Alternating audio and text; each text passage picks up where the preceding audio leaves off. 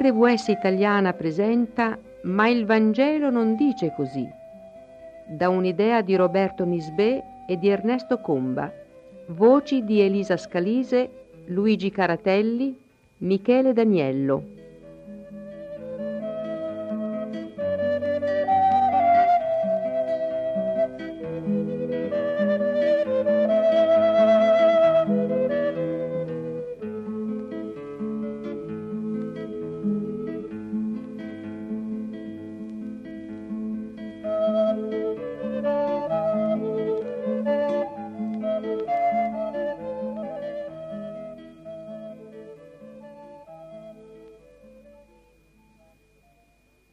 Cari amici ascoltatori, un saluto da Elisa.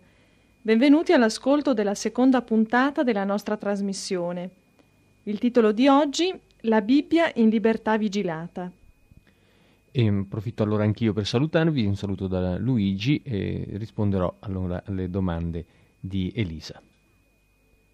La Bibbia assume un'importanza capitale nella professione di fede del cristiano e la sua lettura è fondamentale per la vita. Ma la storia ci insegna che le cose non sono sempre andate così. Per quale motivo? Ma il motivo lo vedremo ehm, nel corso della trasmissione. Io vorrei fermarmi un attimo al, a quello che dicevi, alla, alla, lettura della Bibbia fondamentale per la vita cristiana. Eh, e vorrei partire proprio da una citazione eh, di ambito cattolico, di area cattolica, tratta dal Concilio Vaticano II. Eh, ascoltiamo quanto, eh, quanta forza ci sono in queste parole, che cosa viene detto in questa citazione. La Chiesa non fonda sulla sola sacra scrittura la sua certezza sul contenuto totale della rivelazione. Ecco, se è vero che la Bibbia è un, è un elemento fondamentale della vita del cristiano, la dichiarazione qui eh, fatta da un concilio che poi riprende schemi, tradizioni e mentalità di concili precedenti, ci fa capire che invece la Bibbia eh, non, non, è l'unico fondamento, l'unica certezza sul contenuto totale della rivelazione per la Chiesa Cattolica.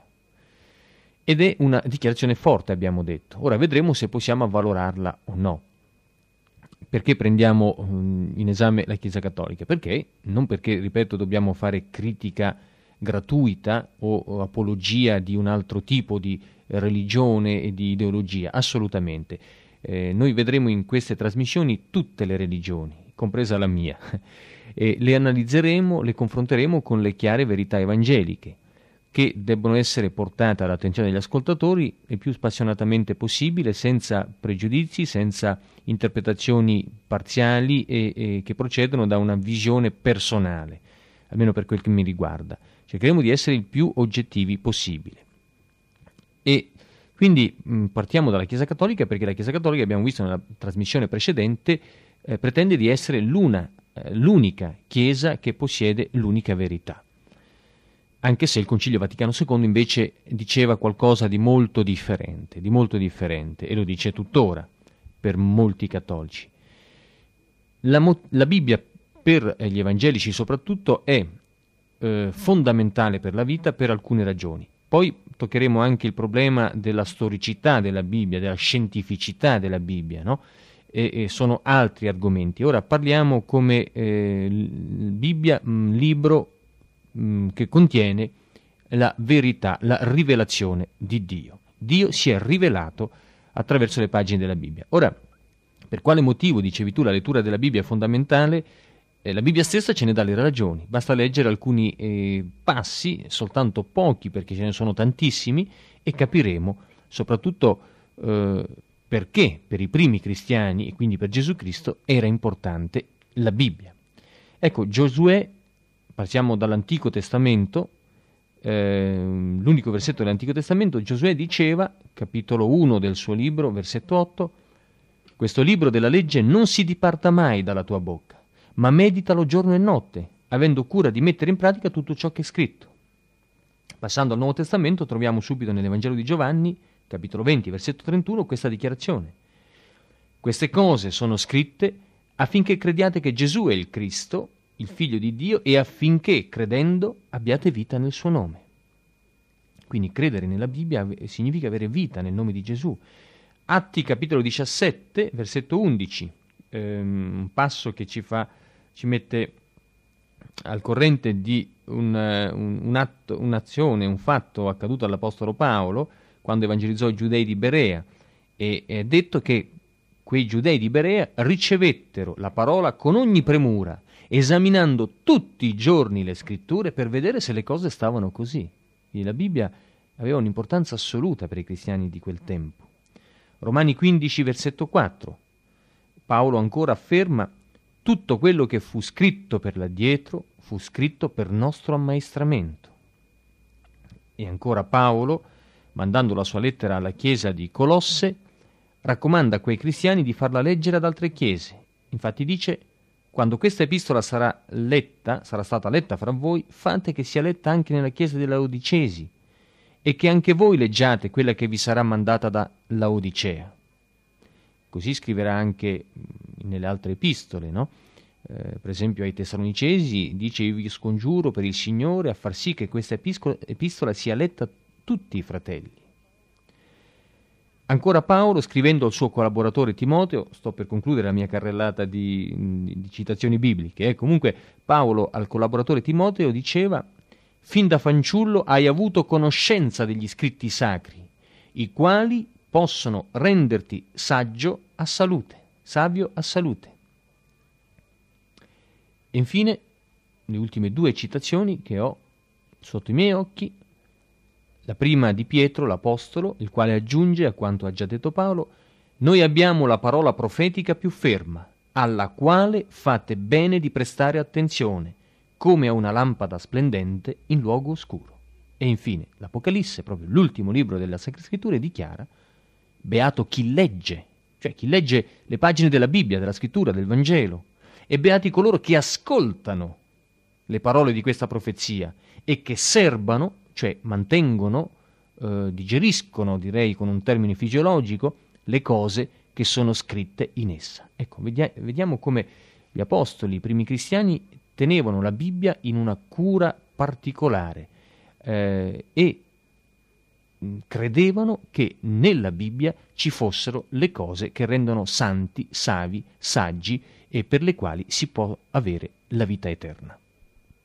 Ma che cosa pensavano, secondo te, i padri della Chiesa sul dovere di tutti i cristiani di leggere la Bibbia? Questa è una domanda importante proprio perché spesso eh, le gerarchie cattoliche si appellano all'autorità dei padri della Chiesa e ehm, lo stesso Va- Concilio Vaticano II ha ricordato la dichiarazione di San Gerolamo, cioè che l'ignoranza delle scritture è l'ignoranza stessa del Cristo. Papa Giovanni ha fatto di tutto per cercare di invitare, di spingere i cattolici a leggere quotidianamente le sacre scritture, la Bibbia. Poi, per esempio, eh, Giovanni Crisostomo, 344-407 d.C., così si esprimeva. Datevi alla lettura delle sacre scritture, non solo accontentandovi di udirle in chiesa, ma quando ve ne tornerete a casa, prendendo nelle vostre mani la Bibbia ed immergendovi nel significato di ciò che vi è scritto. E poi continua, seduti per così dire presso queste acque, quando anche non abbiate nessuno al fianco per interpretarle, però dallo studio diligente di esse voi riceverete molto profitto. Vedete, è molto importante. Anche da soli possiamo, con l'aiuto dello Spirito Santo, capire molto delle Sacre Scritture, forse non tutto, ma molto. Lo diceva uno dei padri della Chiesa. E poi aggiunge, la provvidenza ha voluto che le sacre carte fossero scritte da pubblicani, pescatori, fabbricanti di tende, pastori, mandriani, affinché le cose scritte fossero prontamente intellegibili a tutti e che l'artigiano, la povera vedova e lo schiavo ne potessero trarre profitto. Come dice il profeta, tutti saranno ammaestrati da Dio. Quindi eh, questa poi è la dichiarazione mh, forte, molto forte. Ehm, di, non è necessario l'aiuto della sapienza umana per la comprensione vera delle sacre scritture, ma soltanto la rivelazione dello Spirito. Quindi io credo che veramente i padri della Chiesa avessero le idee chiare ed è poi il concetto che sostengono anche gli evangelici. Non c'è bisogno della sapienza umana per la comprensione delle sacre scritture, ma solo della rivelazione dello Spirito. Perché ci fu un periodo in cui la Chiesa romana ostacolò non poco i tentativi del popolo di conoscere il contenuto della Bibbia? Questo è un punto storico nodale, importante, ed è una spina nel fianco di tutti i cristiani. Purtroppo una Chiesa eh, cristiana che eh, fa sparire dalla circolazione l'unico testo che può nutrire una Chiesa cristiana, cioè la Bibbia. A me sembra un gran paradosso, sembra veramente qualcosa di, eh, di drastico, di, di, importantissimo comunque a livello storico, anche per le conseguenze che ha avuto sulla concezione di Chiesa da, da parte appunto dei cattolici e dei fedeli, sulla concezione che poi i fedeli di quella Chiesa hanno avuto nei confronti della Sacra Scrittura. Ecco, eh, la Chiesa romana nel Medioevo considerò i tentativi del popolo di leggere la Bibbia come una vera e propria seduzione satanica, quindi in contrasto addirittura con le dichiarazioni di, de, dei padri della Chiesa. Infatti Papa Lotario Conti, che, il famoso Innocenzo III, nel 1198-1216, eh, si esprimeva così. Il vescovo di Metz ci ha comunicato che un, una gran moltitudine di laici e di donne sia nella diocesi che nella città di Metz, essendosi lasciata attrarre da un certo qual desiderio delle scritture, si è fatta tradurre nella lingua gallica gli Evangeli, le lettere di Paolo, i Salmi, i libri morali, Giobbe e molti altri. E ciò fatto, i laici e le donne in segrete adunanze si sono arrogati il diritto di esporre tali scritti e di predicare gli uni agli altri.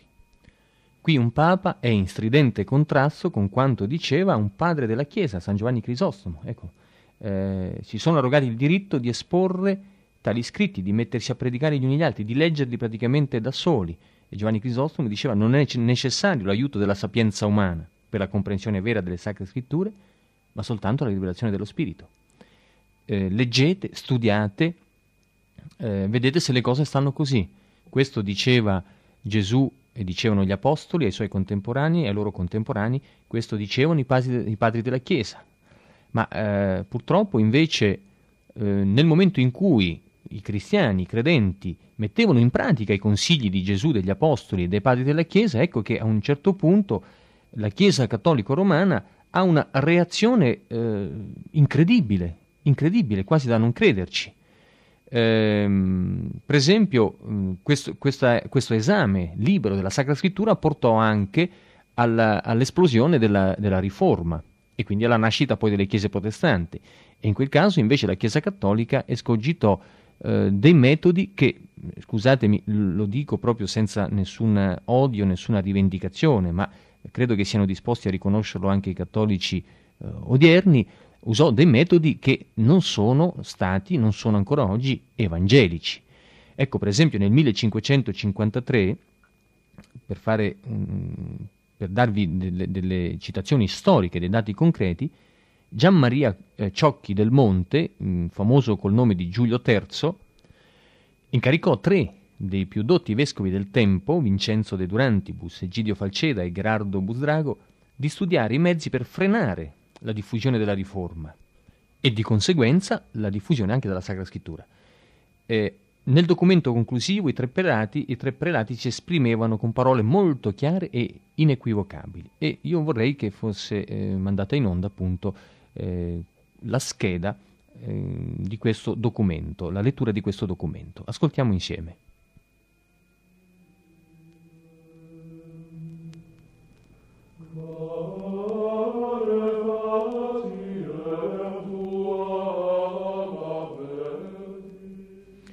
Finalmente, fra tutti i consigli che noi possiamo dare a vostra beatitudine, abbiamo lasciato per ultimo il più necessario. Debbono farsi tutti gli sforzi a ciò che si permetta il meno possibile la lettura del Vangelo, specialmente in lingua volgare, in tutti i paesi sotto la vostra giurisdizione. Basti quel pochissimo che suol leggersi nella messa, né più di quello sia permesso di leggere a chi che sia. Finché gli uomini si contentarono di quel poco, gli interessi della santità vostra prosperarono, ma quando si volle leggere in più, allora cominciarono a decadere. Quel libro, insomma, il Vangelo, è quello che più di ogni altro ha suscitato contro di noi quei turbini e quelle tempeste per le quali è mancato poco che non fossimo interamente perduti. Ed in vero, se qualcuno lo esamina interamente e diligentemente, e poi confronta le istruzioni della Bibbia con quello che si fa nelle nostre chiese, si avvedrà subito della discordanza e vedrà che la nostra dottrina è molte volte diversa e più spesso ancora ad essa contraria. Né qualcosa, se si comprendesse dal popolo, non cesserebbe di reclamare contro di noi, fino a tanto che tutto non sia divulgato, ed allora diverremo oggetto di dispregio e di odio in tutto il mondo. Perciò bisogna sottrarre la Bibbia alla vista del popolo, ma con grande cautela per non suscitare tumulti.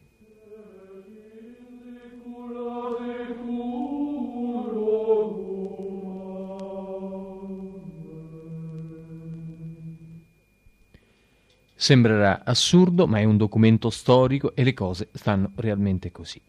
Le cose stanno realmente così. Erano altri tempi, noi non possiamo giudicare eh, tempi e uomini non, con i quali non siamo venuti in contatto, che non sono i nostri, senz'altro, ma quando si tratta della verità di Dio, ora noi dobbiamo essere un pochino più eh, accorti, avveduti e la critica, ripeto, può essere anche costruttiva, positiva.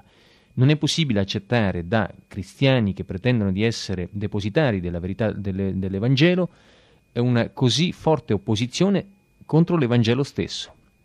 Abbiamo visto come i prelati erano eh, preoccupati non tanto del fatto che la Bibbia eh, venisse conosciuta dal popolo, il che poteva essere anche positivo magari, e nemmeno preoccupati dal fatto che il popolo potesse comprenderla male, ma che il popolo potesse comprenderla nel giusto modo poiché nella Bibbia c'erano scritte delle cose che erano in stridente contrasto con le credenze della Chiesa cattolica di quel tempo, ossia la Chiesa cattolica di quel tempo, perlomeno in alcuni punti, era in opposizione al chiaro insegnamento della Bibbia. E dicevano i prelati, gli affari di vostra santità non prosperano se la Bibbia viene conosciuta. Asteniamoci da ogni commento e vorrei allora, per concludere questo, uh, questo tema, eh, citare ancora il, il, mm, Papa Barnabà Chiaramonti, conosciuto col nome di Pio VII, 1800-1823, il quale si è espresso in questa maniera, eh, a riguardo per esempio delle associazioni eh, libere che mm, producevano, leggevano e stampavano la Bibbia. Dichiaro che le associazioni formate nella maggior parte d'Europa per tradurre in lingua volgare, cioè in lingua conosciuta del popolo, poiché era solo in lingua latina la Bibbia, espandere la legge di Dio mi fanno orrore, anch'esse tendono a rovesciare la fede cristiana fin dalle sue fondamenta, che bisogna distruggere questa peste con tutti i mezzi possibili e svelare le empie macchinazioni di questi manovratori. Il Papa Mastai Ferretti, cioè Pio IX, 1846-1878, parlando di socialismo, comunismo, società segrete, società libera- clerico-liberali, vi aggiunge anche le società bibliche e fa tutto un minestrone praticamente e dice queste pestilenze, quindi anche le società bibliche che stampano la Bibbia perché fosse, venisse conosciuta dal popolo, queste pestilenze spesso e con gravissime espressioni sono riprovate. E lo fece con cinque documenti pontifici dal 1846 al 1863. Ecco, eh, sono passati 21, mm, più di, di, di 25-30 anni da quando eh, il salesiano Broccardo, nel citare proprio il Chiaramonti, il Papa Pio VII, commentava la energia spiegata spie- eh, dai sommi pontefici nella difesa delle sacre scritture riscuote ancora ammirazioni e consensi. Ora, com'è possibile dire che i pontefici abbiano difeso le sacre scritture quando ne hanno proibito la divulgazione, hanno eh, messo sotto pena di scomunica e di morte all'inferno, eccetera, eccetera, tutti quei poveri credenti che invece volevano leggersela per conto loro e coloro che reclamavano di poterla leggere nella lingua conosciuta, non in una lingua strana, straniera come il latino. Com'è possibile dire che le sacre scritture sono state protette quando invece sono state addirittura messe all'indice e poi bruciate a rogo?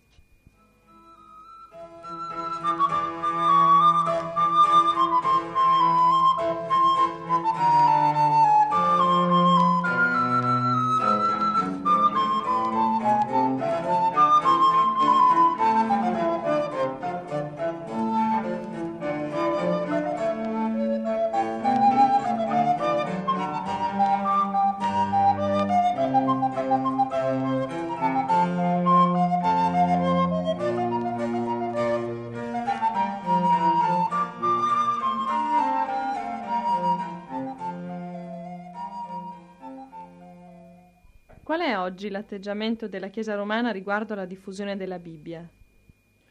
Ma mh, mm, credo di averne anche accennato così brevemente nel mio discorso, ma possiamo dire che eh, oggi la, la, la, Chiesa Cattolica è stata un po' anche costretta a prendere mh, parte a questa magnifica gara di eh, diffusione della Sacra Scrittura no? con le altre chiese protestanti evangeliche.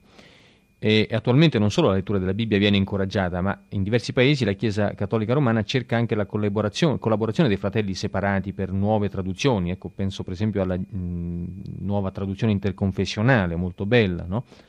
anche se ci sono alcuni punti che mh, sono stati un po' stiracchiati sia per l'una che per l'altra parte. E il Concilio Vaticano II, come abbiamo già ricordato, ha affermato che nella celebrazione della liturgia la Sacra Scrittura eh, ha una estrema importanza e ancora che nelle celebrazioni sacre si darà alla lettura della Sacra Scrittura un posto più abbondante, più vario e meglio rispondente alla necessità. Noi prendiamo atto con soddisfazione di questo cambiamento della Chiesa romana, però dobbiamo osservare che, mh, mm, cioè osserviamo che molte cautele sembrano ancora accompagnare, arginare e vincolare la forza propulsiva della Bibbia. E, per esempio, eh, storia soltanto dell'altro ieri, no? si riferiscono a Paolo VI, le parole che ora vi citerò, ehm, egli affermò che mh, la Bibbia deve essere letta non, non, con le sole risorse dell'erudizione umana, ma con il concorso del Magistero della Chiesa, custode e interprete della rivelazione divina. Eh, Gesù invece affermava che lo Spirito Santo avrebbe reso i suoi discepoli capaci di ricordare e di comprendere le sue parole. Giovanni 14, 26, infatti Gesù diceva, il Consolatore, lo Spirito Santo, che il Padre manderà nel mio nome, vi insegnerà ogni cosa e vi farà ricordare tutto quello che io vi ho detto. Però Paolo VI aggiungeva, noi sappiamo eh, tutte le, le precauzioni che debbono accompagnare la divulgazione della Bibbia, specialmente fra il popolo, il quale raramente possiede tutte le nozioni che consentono l'interpretazione più esatta e benefica del, tre, del testo sacro. Ecco, mentre Gesù diceva un pochino il contrario. Certo, c'è bisogno che qualcuno ti spieghi qualcosa, c'è bisogno di qualcuno che ne sa ne, di più, ma da lì a dire che un magistero ecclesiastico è depositario della verità rivelata, ecco, a me sembra un'esagerazione, perché anche il magistero ecclesiastico deve essere confrontato con la verità della Bibbia e spesso anche il magistero ecclesiastico può sbagliare, come infatti vedremo anche nelle prossime ehm, trasmissioni. Credo che possiamo fermarci qui, io avrei ancora altre cose da dire, ma ehm, il messaggio dato credo che sia già abbondante e offra molti spunti di riflessione. Credo che possiamo riprendere la prossima volta ehm, parlando proprio di questo argomento, ecco magari Ehm, del fatto che la Chiesa Cattolica invece ancora affermi che la, la, la, Sacra Scrittura è insufficiente ed è molto oscura in certi punti. No? Per certi versi questo è vero, però non bisogna esagerare con, questa, di, con queste affermazioni andando in un, so, in un, senso soltanto. Ecco, la prossima volta mi piacerebbe farvi ascoltare, e ve lo farò ascoltare, eh, alcuni stralci dal decreto del Concilio di Trento e dalle professioni di fede eh, emanate anche da questo concilio e vedremo come mh, ancora lì si, si, fa capire che la Chiesa cattolica abbia l'autorità di interpretare, eh, sia la sola ad avere l'autorità di interpretare la Sacra Scrittura. E abbiamo visto invece da questa trasmissione che Gesù ha affidato il compito ad ogni credente di sporcarsi le mani, di sbucciarsele nello scavare a fondo eh, anche tra le rocce dure spesso di questo libro così grande, così meraviglioso, così pieno di risorse, ma di farlo in prima persona eh, e con l'aiuto soprattutto dello Spirito Santo. Vedremo se questo è sufficiente o se in effetti abbiamo anche noi bisogno di un supporto ecclesiastico, teologico per poter andare avanti. Ma credo, ripeto, che possiamo esaminare tutto nella prossima trasmissione.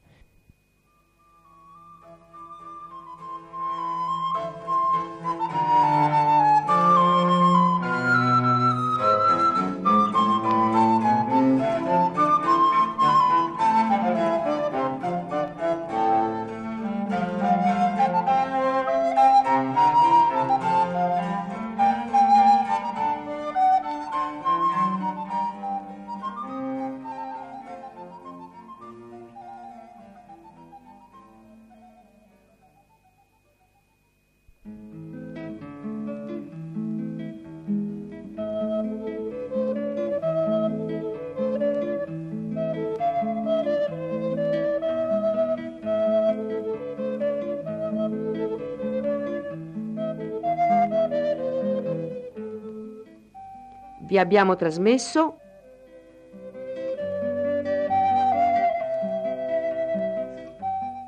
Ma il Vangelo non dice così.